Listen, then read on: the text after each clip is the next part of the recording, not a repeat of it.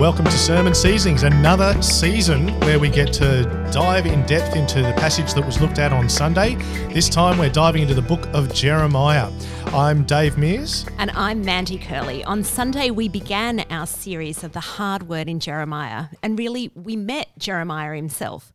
We saw his challenging commission and the way that Jeremiah reminds us of the faithfulness of Jesus and the need for speaking God's word clearly. Paul, thanks very much for opening God's word for us. Uh, pleasure to be here. I, I've got to say first, that theme song brings me back to. It's great stuff, isn't it? Oh, it is. Now, what are we going to be looking at today? Because Yes. it's it's a it's a it's a new season. We're diving into a pretty serious book of the Bible, the book of Jeremiah. So, and uh, you helpfully brought us um, the word on on Sunday. It was wonderful to be able to uh, have you and and your family along. Um, so, tell us what are we going to look at today? Yeah, so today I want to talk about three things we're going to look at. First, I want to look at the structure of Jeremiah because I think that's going to be really helpful for us as we start diving into it this week. So, the structure of Jeremiah, uh, but also the historical period. We talked a bit about it in the sermon, but I want to talk a bit more. And finally, I want to look at little, something I didn't get to talk about in the sermon was how does Jeremiah relate to Moses? Because there's an interesting connection with Moses. So, we'll talk a bit about that too. Wonderful, wonderful. All right, so so kick us off. What what are we going to what should we know about the structure of Jeremiah? Yes, yes. Well, uh, the first thing we need to know is that Jeremiah has a lot of complexity behind how the book actually came together. And peop smart people have written all about it and, uh, and have come up with their theories about how the book has come together. And sometimes people try and, and focus on, on that. But what we need to do is we need to understand the book as it has been given to us in the Bible. And so it's important that we understand uh, the structure of the finished book of Jeremiah, finished product, the yeah. finished product. That's really important. And so we, we don't want to get caught up in trying to, to look at uh, all the little micro bits of how the book was formed.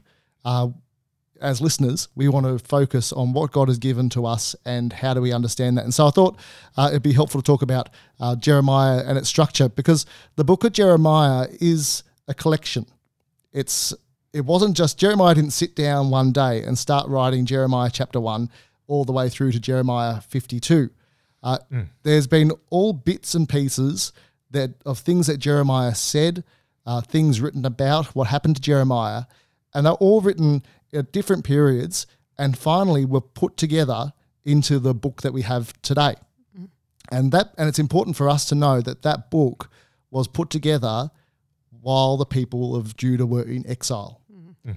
And so, first and foremost, we need to know that the book of Jeremiah was written by, in its final form, was given to God's people in exile, Already in exile. yeah. already in exile. So, so the scripture is not so much what Jeremiah was saying in those moments that he said him. that the inspired scripture is the end edited product that was given at a at a at a later setting, yes. Mm. and that's what we've got to. Yeah. Yes, yes, and so that and so as a, as we look in our sermons and Bible studies, that's what we'll be thinking about. And so I guess the first thing we want to try and do is when we read a chapter of Jeremiah together, is to think about okay, well, what did it mean? What did Jeremiah's words mean for the people that he was talking to? But then we take that step and go, all right, the people who originally read this book were in exile. What did these words mean to them in exile? Yeah. and then we move forward you know, as Christians and so on. Yeah. Um, so that's something that we need to, to think about. Um, but some of the things that about Jeremiah, it's, it actually makes it quite daunting for people who, for us who are reading Jeremiah. Uh, and I thought, And preaching it. and preaching it. and one of the big things is that Jeremiah is just a long book. It's the longest. It's the longest book in the Bible. I've looked it up. Um, I have I have some stats. Let me just grab this. Uh, Jeremiah is the longest book in the Bible, and let me tell you, it has 52 chapters. It has 1,364 verses, and and 30 uh, sorry 33,002 words. And if you were going to read the whole book of Jeremiah in one go, it would take you about five and a half hours. So it is a big book Yeah. right? But um, I, I thought something that would be fun to do Yeah. because because I, have have listened to this uh, podcast and and I thought it'd be fun to do a little bit of a a, a quiz for for you guys. Yeah. Uh, Jeremiah is the longest book in the Bible. I want to see if you guys can guess the top, you know, two, three, four, five. Let's see how books far we of go. the Bible. Okay. See how far you go. Well, Mandy w aced this when we did this a couple of seasons back on the. Uh, So it was, What was the it? most quoted, Most uh, quoted Old, Testament, books in, the New Testament. Testament.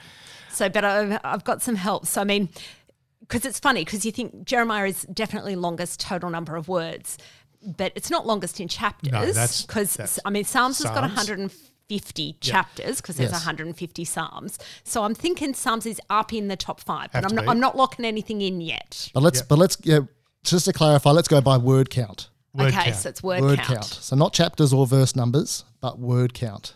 Okay, so Okay. number two, So let's think of long books. I mean, uh, we're, Genesis Genesis is is pretty long. long. and that's 50 chapters. And you've got Isaiah, which is 66 chapters. Y- yeah. So we've got out of between those two and Psalms. Oh, then, then Oh, there's Ezekiel. Ezekiel, 48, and, and Exodus chapters. is long too. And Exodus is long too. So, So, uh, word count. Let's let's Yeah. ma- what all right, what's, what's your number Psalms? two? What's your number two? See, I'm I'm now second guessing myself with Genesis. It's Yeah, let's either go- let's Genesis go- or Psalms. Let's let's go Genesis. All right. Well, with a word count of 32,046 words, it is Genesis. All right. There you go. Did well. So Genesis is our second. What's it, All what's in number three? so I'm happy to lock in Psalms. Psalms. Psalms. Uh, that is correct with uh, just over 30,000. Okay. So number four. What do you Okay. think number four is? Okay.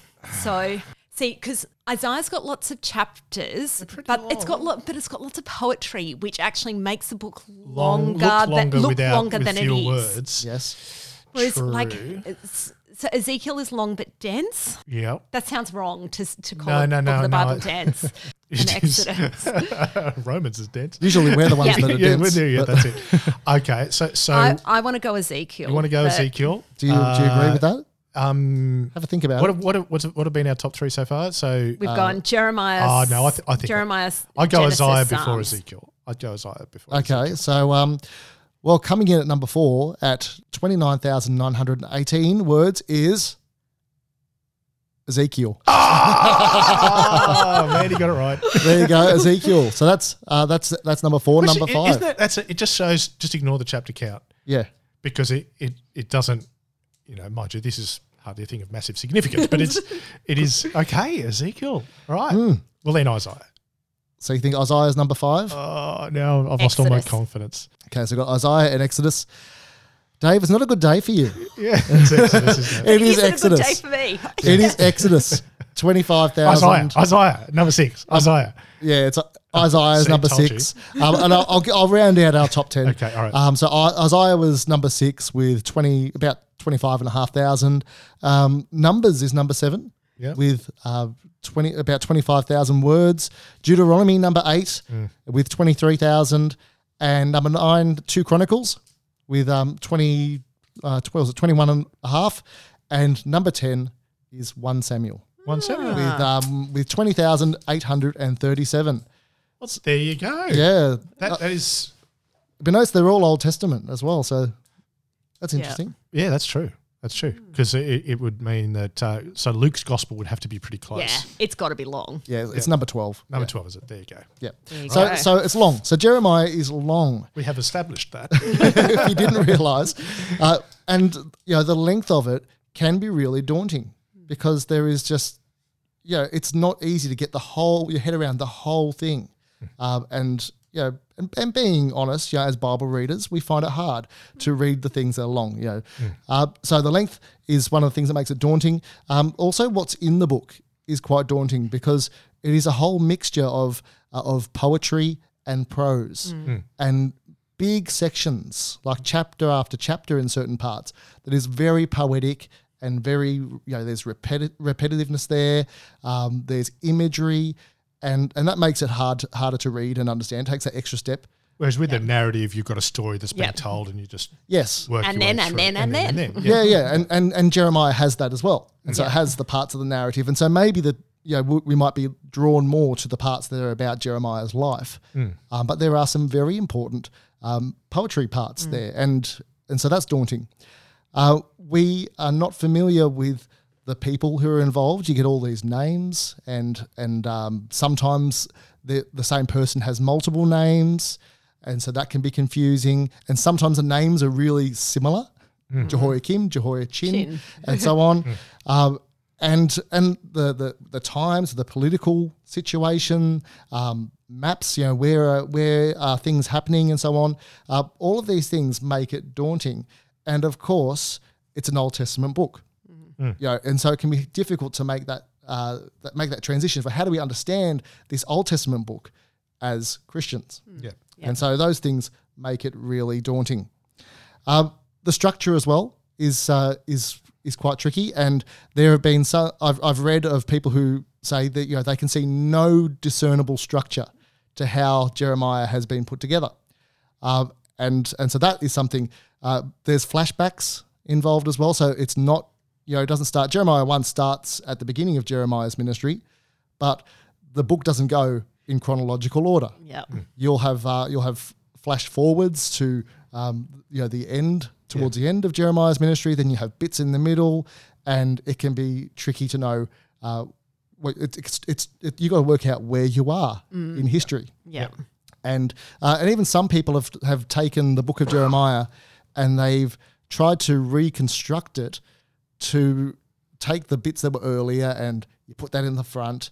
And, and so on, and you read the book of Jeremiah Rearranging it in a sense. in chronological chronological order, which is a bit like um, I, I know Star Wars movies, right? Um, what order do you watch the Star Wars movies in? Totally machete. what? What? Have you not heard of the machete order of reading, uh, like of watching Star Wars? I thought we were talking about like an Italian or a coffee or something. so I'm going to get it wrong, but it's to do with the whole like. So when you're introducing someone to Star Wars, it's actually you don't go back to episode. You don't start at episode one. no, you don't. Um, You should you avoid start- episode one at all costs. like you start at four where it Yes. started. Um, so I'm pretty sure the one that I've read that's machete is you do four, five, six, and then you go back and do one. No, you skip one and do two, three, and Is that then because Jar Jar. Binks is in one and does Yeah, no, no one needs it. you don't need it, but yeah, but you, you've got it. Like the order matters, and it will change the way that you appreciate things. And so if you chop, uh, and this is going back to my first point that the the final form we have, the book that was put collected together and given to the exiles, that's the book we have, and the, mm. and we've got to read it in the order that we have received it in. Yeah, because it's actually been given to us in that order for a reason. Yes. Hmm. So while it's a big book and it can be, you look at it a bit and it's intimidating, it's actually, but God speaks to us in and through it. Yes. And has given it to us in that order so that we can understand Yes. more of Him. And so we need to approach it. But I mean, we've talked about how it's difficult. Is there something that's actually a bit of a key to help us to understand? Mm. Yeah, thank it? you. Yes, uh, and that's where uh, Andrew Shead, who did our intro night, has done great work because what he's what he's recognised is that the book that as- the book that we have it, the main we have a main character, and that is the word of the Lord, and the word of the Lord is is throughout the book, and the word of the Lord does things, and so that's and so what what Andrew has has worked out is that the book of Jeremiah is a narrative of the word and what he does, and so.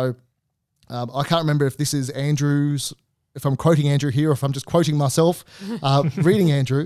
But uh, he said that in the book of Jeremiah, God's word addresses and warns his people about their coming judgment. God's word brings this judgment about.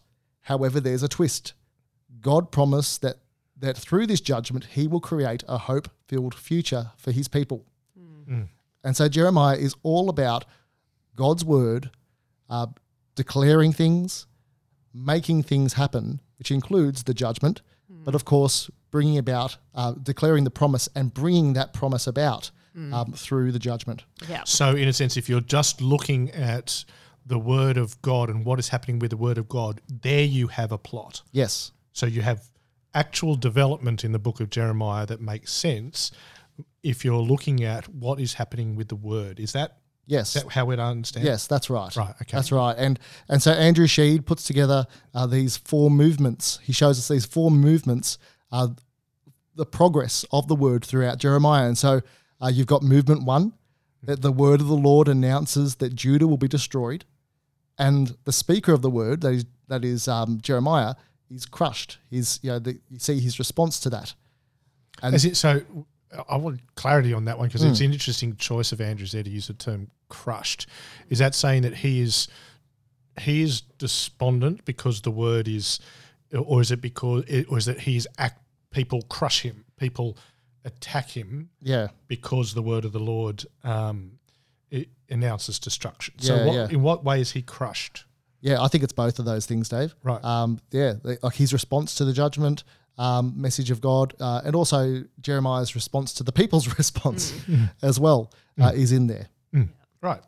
Um, and then you get the movement that uh, the word of the Lord, this is in chapters 25 to 34, that the word of the Lord vindicates, that is, um, publicly uh, shows to be victorious its speaker, Jeremiah, and offers true hope to deaf hearers. And so there you've got this, you know, the showdown between Jeremiah and uh, and the prophet, is it Pen- Hananiah. Hananiah. Hananiah. Hananiah. Yeah. Um, that's it. And uh, and Jeremiah is shown publicly to be a true prophet of God who speaks God's word, and it's only then that uh, that God's word can offer hope to the people who are hearing, who are listening, because now they're listening. Yep. Yep. Um, and then fi- uh, movement three, chapters thirty-five to forty-four, the word of the Lord destroys the nation it created, and plants the seeds of a new life. And so you've got there um, the the destruction of Jerusalem, the siege, um, the people being taken into exile, and yet at the same time you get these um, these little promises or beginnings of uh, of new life that will come uh, of hope after the destruction that happens. And then finally, uh, movement four, uh, uh, chapter 45 to 52, um, the word of the Lord sends a tide of judgment across the world. And so you get these oracles of um, that all the nations around um, around Judah are going to be destroyed. And yet, after this judgment, there will be a return for uh, for uh, for Judah. Yeah. That this this new nation will will out of judgment, out of this wreckage, will come a new nation, and uh, and uh, and that's really a, a future after exile. Yeah. Yep. Yep. Yep. And so you've got and so you've got this this movement of the word um, saying things and doing things, bringing them about. And uh, and what's interesting as well, uh, and we talked about this a bit earlier, that um, chapter one and chapter fifty two, sort of they they're like an introduction and conclusion to Jeremiah to this whole thing. So um, chapter one, verse one to three, uh, where we, where it talks about the historical uh, parts. And then we get this uh, in chapter 52. Well, at the end of chapter 51, we get here ends the words of Jeremiah. Mm, yeah. And then we get this historical epilogue. Yes. And, tho- and that's very deliberate. Yeah. And it's a framing device that puts the whole book in history and sets up what's well, what we might expect to happen after that point in history. Yep. And Yeah. that's really important to get your head around Yeah. too. And so I guess that's it. As we see the way the structure all fits together, that actually helps us as readers because you every time you're reading that section, it's to remember, well, where are we in this this revelation? This word has been given to us in this heavily structured way, deliberately to help us to understand. And so sometimes maybe when we feel like we're swimming in the sea a bit of going, oh, where are the details? Actually keeping that big structure in mind can help us to see where are we at and so Yes. what's going on here. Yeah, that's right. Keep, keep going to a high altitude Yep.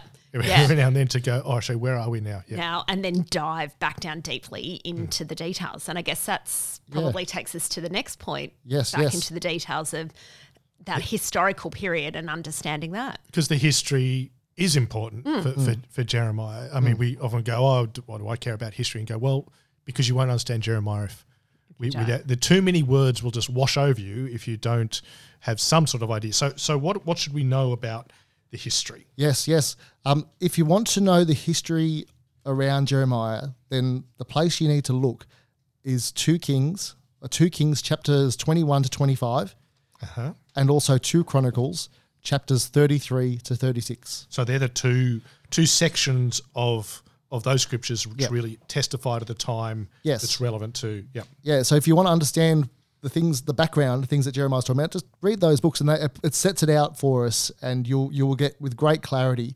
and and you'll see a picture of what life was like uh, during that time.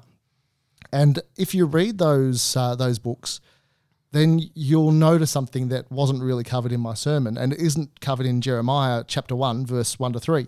Uh, and that is in in uh, in those first three verses only mentions three kings that were reigning when Jeremiah was operating. Uh, there were actually five kings during that time period, and you know, was Jeremiah mistaken? Well, no, no. There's reasons why he's highlighting those three. Those because those three kings really they're the they had the biggest impact i- during Jeremiah's time. Uh, I'll go through some of the kings in a moment, and you'll see why their impact was so um, so small. Um, but as well as these five kings, you also need to understand that there were two kings that came before King Josiah, um, and and particular one in particular, Manasseh, really is is really really important um, for understanding this whole bit. And a monumental figure in the history of Israel in a bad way. in a bad way, yes, Yep. you don't you don't call your children Manasseh. Yep. Yep.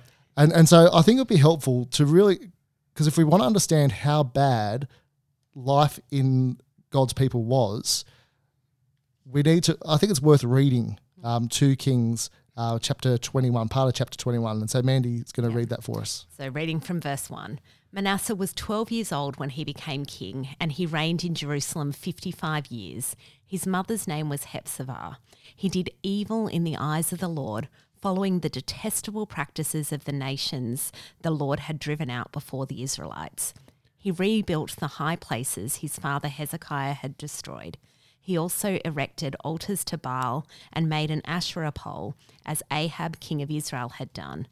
He bowed down to them all the bowed down to all the starry hosts and worshipped them. He built altars in the temple of the Lord, of which the Lord had said, "In Jerusalem I will put my name." In the two courts of the temple of the Lord, he built altars to all the starry hosts.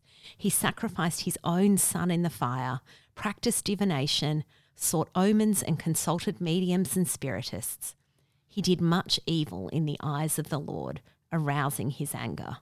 He took the carved Asherah pole he had made and put it in the temple which the Lord had said to David and to his son Solomon In this temple and in Jerusalem, which I have chosen out of all the tribes of Israel, I will put my name forever. I will not again make the feet of the Israelites wander from the land that I have given their ancestors, if only they will be careful to do everything I commanded them, and will keep the whole law that my servant Moses gave them. But the people did not listen. Manasseh led them astray, so that they did more evil than the nations the Lord had destroyed before the Israelites. The Lord said through his servants, the prophets, Manasseh, king of Judah, has committed these detestable sins. He has done more evil than the Amorites who preceded him, and has led Judah into sin with his idols. Therefore, this is what the Lord, the God of Israel, says I'm going to bring such disaster on Jerusalem and Judah that the ears of everyone who hears it will tingle. I will stretch out over Jerusalem the measuring line used against Samaria and the plumb line used against the house of Ahab. I will wipe out Jerusalem as one wipes a dish, wiping it and turning it upside down. I will forsake the remnant of my inheritance and give them into the hands of enemies. They will be looted and plundered by all their enemies. They have done evil in my eyes and have aroused my anger from the day their ancestors came out of Egypt until this day. Moreover, Manasseh also shed so much innocent blood that he filled Jerusalem from end to end, because the sin that he had caused Judah to commit, so that they did evil in the eyes of the Lord. That's an indictment. Yeah. I mean, I, one of the phrases that really hit me there um, as Mandy was reading that was the mention of that this it was sin was worse than the Amorites. Now you might remember if you've been at church for a while that when we did Joshua and Judges, you know that one of the reasons that the cleansing of the land, which so confronts us, uh, happened when it happened was because and didn't happen before that was because the sins of the Amorites hadn't reached its full hmm. measure. And so it was only when the sins of the Amorites had reached its full measure that, that God was willing to give people the land that they occupied because they simultaneously deserved to be scoured from it. Mm. And so to use that explanation of saying worse than the Amorites mm. who got driven out of the land so that you could have it, it mm. kind of gives you an anticipation of what is going to come Yeah. up, which which of course then gets explicit. I'm going to wipe you out like a, someone wipes a dish and tips it upside down. I mean, wow. Yeah. Yeah. And it really does set the, the scene where you go, yeah, these people really, really deserved God's judgment.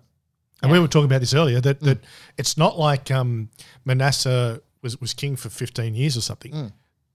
55 years of that. Yeah. You know that that's if if you think about what was happening 55 years ago, it was in the in the mid 60s. You know, so so the Beatles were only just on the scene at the time, in a sense, that Manasseh becomes king all the way up until now, mm. Mm. and and how much culture changes and can be. We are a different world now, and so you imagine a guy like Manasseh in power for 55 years, and how that can impact a nation and the way it thinks and acts. And that's exactly what you see as the history goes on. And so after Manasseh dies, uh, his son Amon becomes king. He's only king for two years. And, uh, and the way that 2 Kings describes him is he followed completely the ways of his father. And so, again, Manasseh's Doesn't need to give us the whole chapter again. No, no. he and so he follows in his ways. Um, things just keep getting worse, and then we get uh, Josiah. Now, Josiah is a huge figure in Old Testament history, and I mentioned it in the sermon uh, that he was one. Of, he was one of the exceptions to, you know, what I'd say he was the godly exception to the wicked norm. yeah, yeah. Yeah. That he he Call he, your kid Josiah. That's okay. that's it. um, he, he was he was in power for 31 years, and and and uh, I assume that at the start of his reign, he was just as bad as um, as Manasseh and Amon. But in his 18th year, which is after Jeremiah had started uh, his ministry, uh, very early still in Jeremiah's ministry, that's when Josiah disco- uh, discovers the book of the law, the uh, probably the Pentateuch, you know, Genesis, Exodus, Leviticus, Numbers, Deuteronomy. And uh, and Josiah just brings about this. Uh, well, when he when he and you read it in Two Kings, when he hears what God's law says, hmm. and he sees what God's people have done, like he he tears his robes, mm. Yeah. and he he leads this this grand, huge reform, and it's and it's like read the chapters in hmm. Two Kings, and you'll hmm. see what he does. It is huge. Yeah. Yeah. Yeah. Comprehensive. Uh, You know, Yeah. It's Yeah. it's that oh my goodness, we need to act and we need to act now or we are in trouble. We'll have the God of the universe against us. Yeah, yeah, And so he does this this huge reform, and yet, and yet, what is said in in cha- in uh, Two Kings, Manasseh's sin was so so bad that even Josiah's reform would not be able. He would not avoid the judgment altogether. The Manassehs had, had earned. That- and- yeah, yes, and uh, and so what God says to Josiah is because of his response to God's word, uh, that he would not see the destruction uh, of Jerusalem in his days. That he would that he would die in peace, and uh, and so you and so you get Josiah uh, dying, and uh, and things are, are on the right track, but then his sons um, go on, and so you've got uh, Jehoahaz, who if I remember rightly, only he was very a very short period, Very of short time, time, he? yeah, yeah, like yeah. a couple of months. Yeah, uh, yeah. that's right, a couple of months. Um, and so that's why I think that's why Jeremiah one doesn't mention him because he's only king for like three months or Yep. something. Hmm. Um, and then uh, then Jehoiakim gets made king, and uh, and he's there for a while. And, and again, you know, I, to make a long story short, he follows the ways of Manasseh. Things, you know, and, and which is, I think, is really um, sobering because you're only you're really you're only one generation away from, from um, you've got this you know super bad Manasseh, super good Josiah. Next generation, you know, continues on with the sins of um, Manasseh. Yep. of their grandfather. That's it. That's it. Um, and then you get um, Jehoiachin, um, who uh, who becomes king, and he gets he gets exiled to Babylon. He's only king for Three months. Too. three, Three months. months. Yeah, yeah, very short.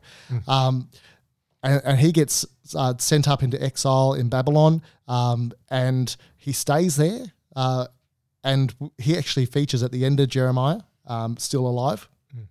And in his place, his uncle, who is who is one of Josiah's sons, becomes king and reigns for eleven years. And again, he just follows the ways of Manasseh, and So you can see that in a sense that the ways of Manasseh had become the ways of Israel. Yes. And, and and so that Josiah can do his reform, and no doubt there were some faithful people alongside Yes. Josiah as he did it, but it wasn't enough to change what 55 years of godlessness has done Mm. and it achieved in the land. Um, it's interesting the Jehoiachin one because he's, he's he's like a, a bit player, but he's a pretty significant bit player Mm. because he's the one who preserves the family line of David Yes. so that that unbreakable chain that ends up taking us to Jesus sort Yeah, of, that's sort of right. there. Yeah, yeah. That's right. That's right. Now, who are the political powers that Yes. they're the kings? Who who, Yes. who who's at play in the world at this Yeah. time? Yeah, and so there's there's really there's three political powers. Um, there's Assyria, who was a big power during the time of Manasseh, and starts to wane. Uh, and then you've got Egypt, who uh, was, So As- As- Assyria are the big ones that Yes. smashed the northern kingdom. yes, Yeah. Yes, and almost and almost smashed Judah, the southern kingdom, but God intervenes uh, and When Hezekiah was king and, uh, and Isaiah was preaching. And Yes. Stuff. Yep. Yep. yes, and So that's and, it. Yeah. and then you've got Egypt, and Egypt was a was a big power. And uh, when Josiah was uh, was killed, uh, uh, Judah became a vassal or you know, under the control of Egypt. Right. But then comes Babylon. Babylon takes over uh, the you know, Assyria, and they come in and they pretty much take over Egypt. And so Babylon becomes the power that Judah is under. Mm. And that's where this big conflict then happens because within, uh, because you know, as you read the Old Testament, you see there's a very strong, um, there's a, you know, there's there, it's very strong that God's people will live as God's people under their king, mm. not under another power. Mm. And so there's this strong nationalistic movement within God's people. And so what happens is the kings that we've mentioned earlier, they end up rebelling against Babylon. And that's when bad stuff happens because Babylon comes in with the iron fist um, and takes Jehoiachin off to, to exile and takes um, Daniel and so on off to exile.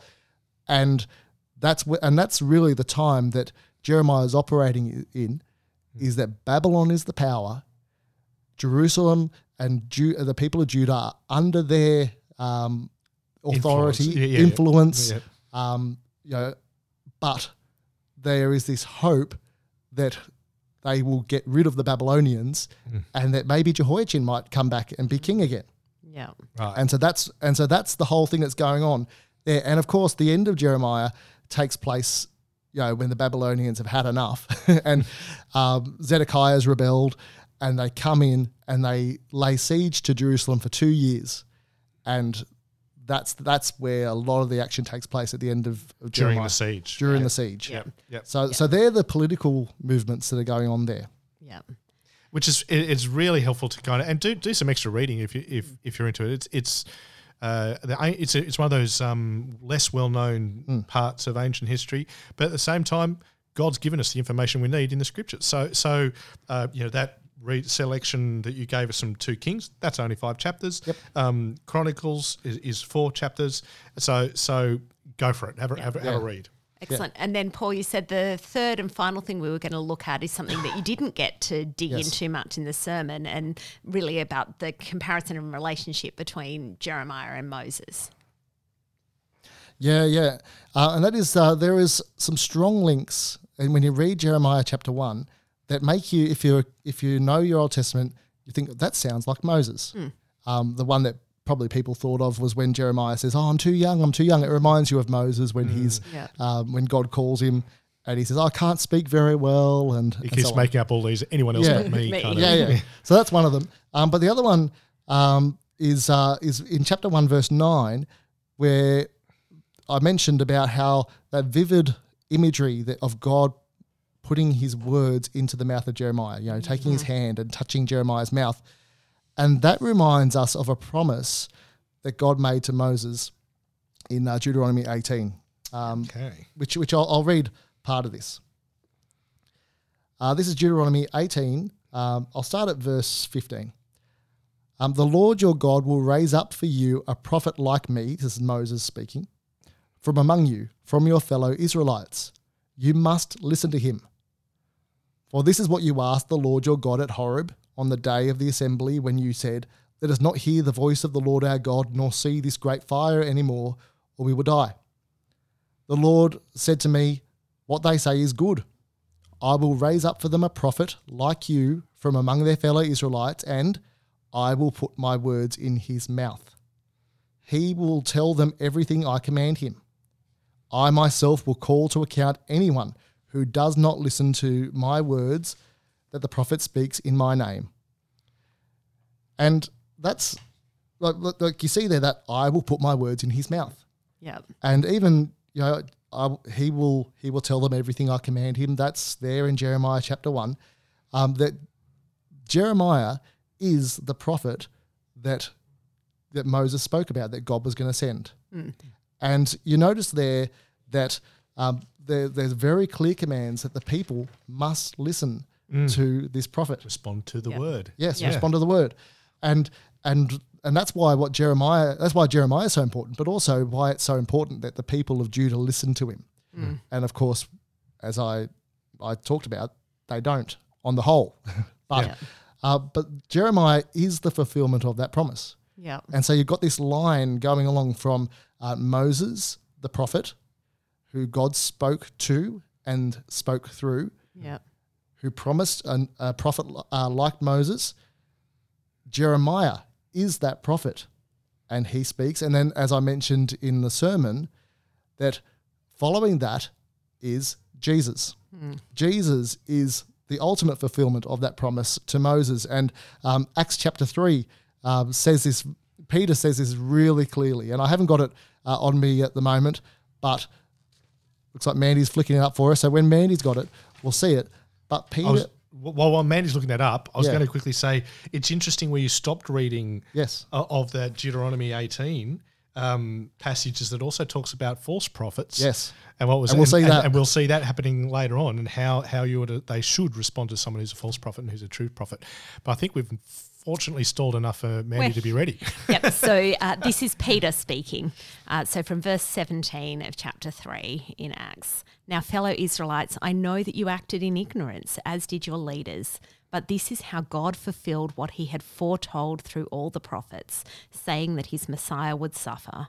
Repent then and turn to God so that your sins may be wiped out, that the times of refreshing may come from the Lord, and that he may send the Messiah who has been appointed for you, even Jesus. Heaven must receive him until the time comes for God to restore everything, as he promised long ago through his holy prophets. For Moses said, The Lord your God will raise up for you a prophet like me from among your own people. You must listen to everything he tells you.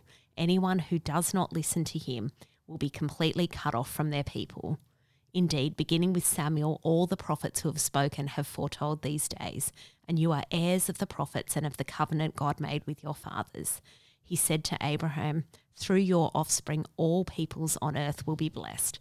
When God raised up his servant, he sent him first to you to bless you by turning each of you from your wicked ways. Hmm. Yeah, and so you see there uh, the Apostle Peter saying very clearly that Jesus is the prophet that Moses spoke about. And, and this again uh, draws out that point that I, I tried to make uh, in the sermon was that when we look at Jeremiah, we need to understand the flow of uh, the Bible that Moses, Jeremiah, not us, Yeah. um, Moses, Jeremiah, Jeremiah, Jesus. Jesus. and we share in the ministry of Jesus, the true prophet that uh, that uh, Moses spoke about. Yeah. Well, thanks so much for that. Now, there's one last question just to finish off, which we sometimes like to have our guest potters um, do, and they just say, as somebody who has been sitting in Jeremiah for well more than a few weeks, um, as you've been putting the Bible studies together, but especially say for this week's sermon, um, what was something that you feel the Lord really kind of prodded you with? What was something that um, struck you as you were looking at this passage? Yeah, yeah. Um, I think something that, especially when you are doing, and if you've ever done a Bible talk, you you would have felt this. That often you can get caught up in what you're writing and how people might respond to the thing that you're writing uh, or that you're saying, whether it's um, that they'll approve of of what you said, um, whether it's the styling as well, those sorts of things. Um, but what really struck me looking at this sermon is that what really matters, what's most important, is speaking the word of God um, truthfully, and uh, accurately. And that's the thing that matters most. Not whether the whether you're popular because of what you say, uh, or um, people you know receive it positively or not. Uh, it's not about the response. It's not about us either. Uh, it's not about our comfort. Uh, it's not about our safety even.